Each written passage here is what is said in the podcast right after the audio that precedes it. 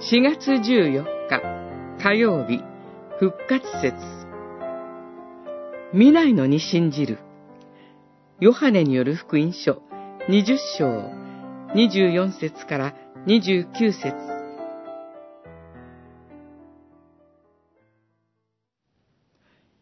イエスはトマスに言われた。私を見たから信じたのか。見ないのに信じる人は幸いである。二十章二十九節復活した主イエスが最初弟子たちに現れた時、トマスはそこにいませんでした。他の弟子たちが、私たちは主を見たと言っても、それだけでは信じませんでした。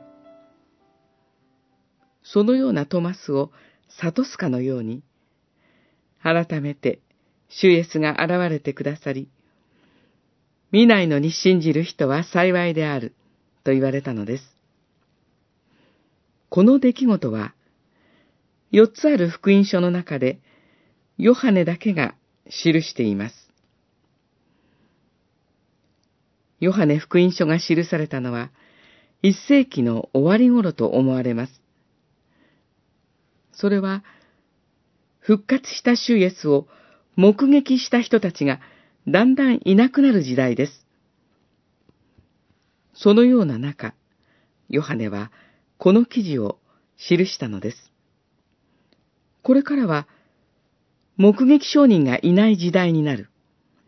しかし、証言を聞くことによって信じることができると教えるのです。目撃証人と同じように、主イエスを知り、信じることができるのです。この記事のすぐ後に、ヨハネは、主イエスを信じるために、この書物を書いたと記しています。今日では、聖書という証言を通して、主イエスの復活を信じることができるのです。信仰の幸いに至ることができるのです。見ないのに信じる人は幸いである。